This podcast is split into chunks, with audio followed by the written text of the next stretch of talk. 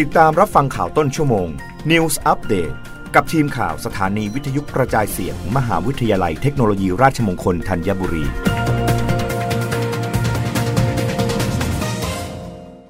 รับฟังข่าวต้นชั่วโมง โดยทีมข่าววิทยุราชมงคลธัญบุรีค่ะ กรมการขนส่งทางบกเผยตัวเลขผู้ใช้บริการชำระภาษีรถยนต์ประจำปี 2565 รถยนต์และรถจักรยานยนต์ทั่วประเทศ แนะนำชำระภาษีรถผ่านแอปพลิเคชัน DLT Vehicle Tag และเว็บไซต์นายแพทย์เสกสมอัครพันธ์รองอธิบดีกรมการขนส่งทางบก และโฆษกกรมการขนส่งทางบกกล่าวว่า ระหว่างวันที่ 1 มกราคมถึง 31 ธันวาคม 2565 กรมการขนส่งทางบก สามารถจัดเก็บภาษีรถประจำปีทั่วประเทศได้ทั้งสิ้น 33,570 ล้าน 88,972 บาท 57 สตางค์ มีผู้ใช้บริการชำระภาษีรถประจำปีออนไลน์ รวมจำนวน 759,600 คัน แบ่งเป็นช่องทางแอปพลิเคชัน DLT Vehicle Tag เว็บไซต์ e-service dlt.go.th Counter Service แอปพลิเคชัน MPay และ True Money Wallet ในส่วนการใช้บริการรับชำระภาษีรถประจำปีณสำนักงงานขนส่งทั่วประเทศ มีผู้ใช้บริการจำนวน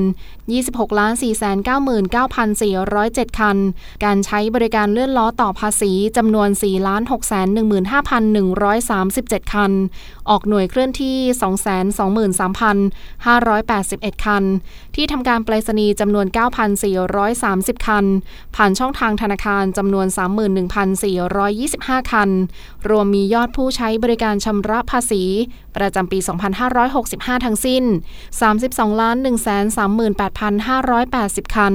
ทั้งนี้กรมการขนส่งทางบก แนะนำผู้ที่ต้องการชำระภาษีรถประจำปี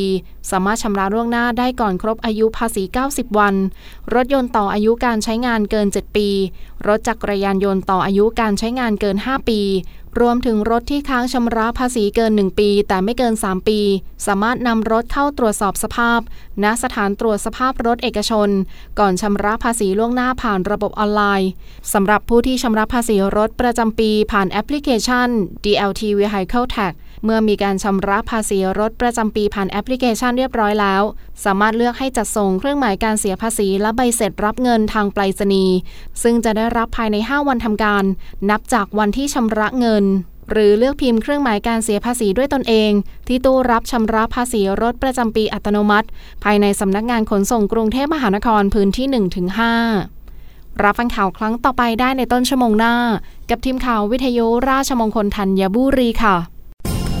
รับฟังข่าวต้นชั่วโมง News Update ครั้งต่อไป กับทีมข่าวสถานีวิทยุกระจายเสียง มหาวิทยาลัยเทคโนโลยีราชมงคลธัญบุรี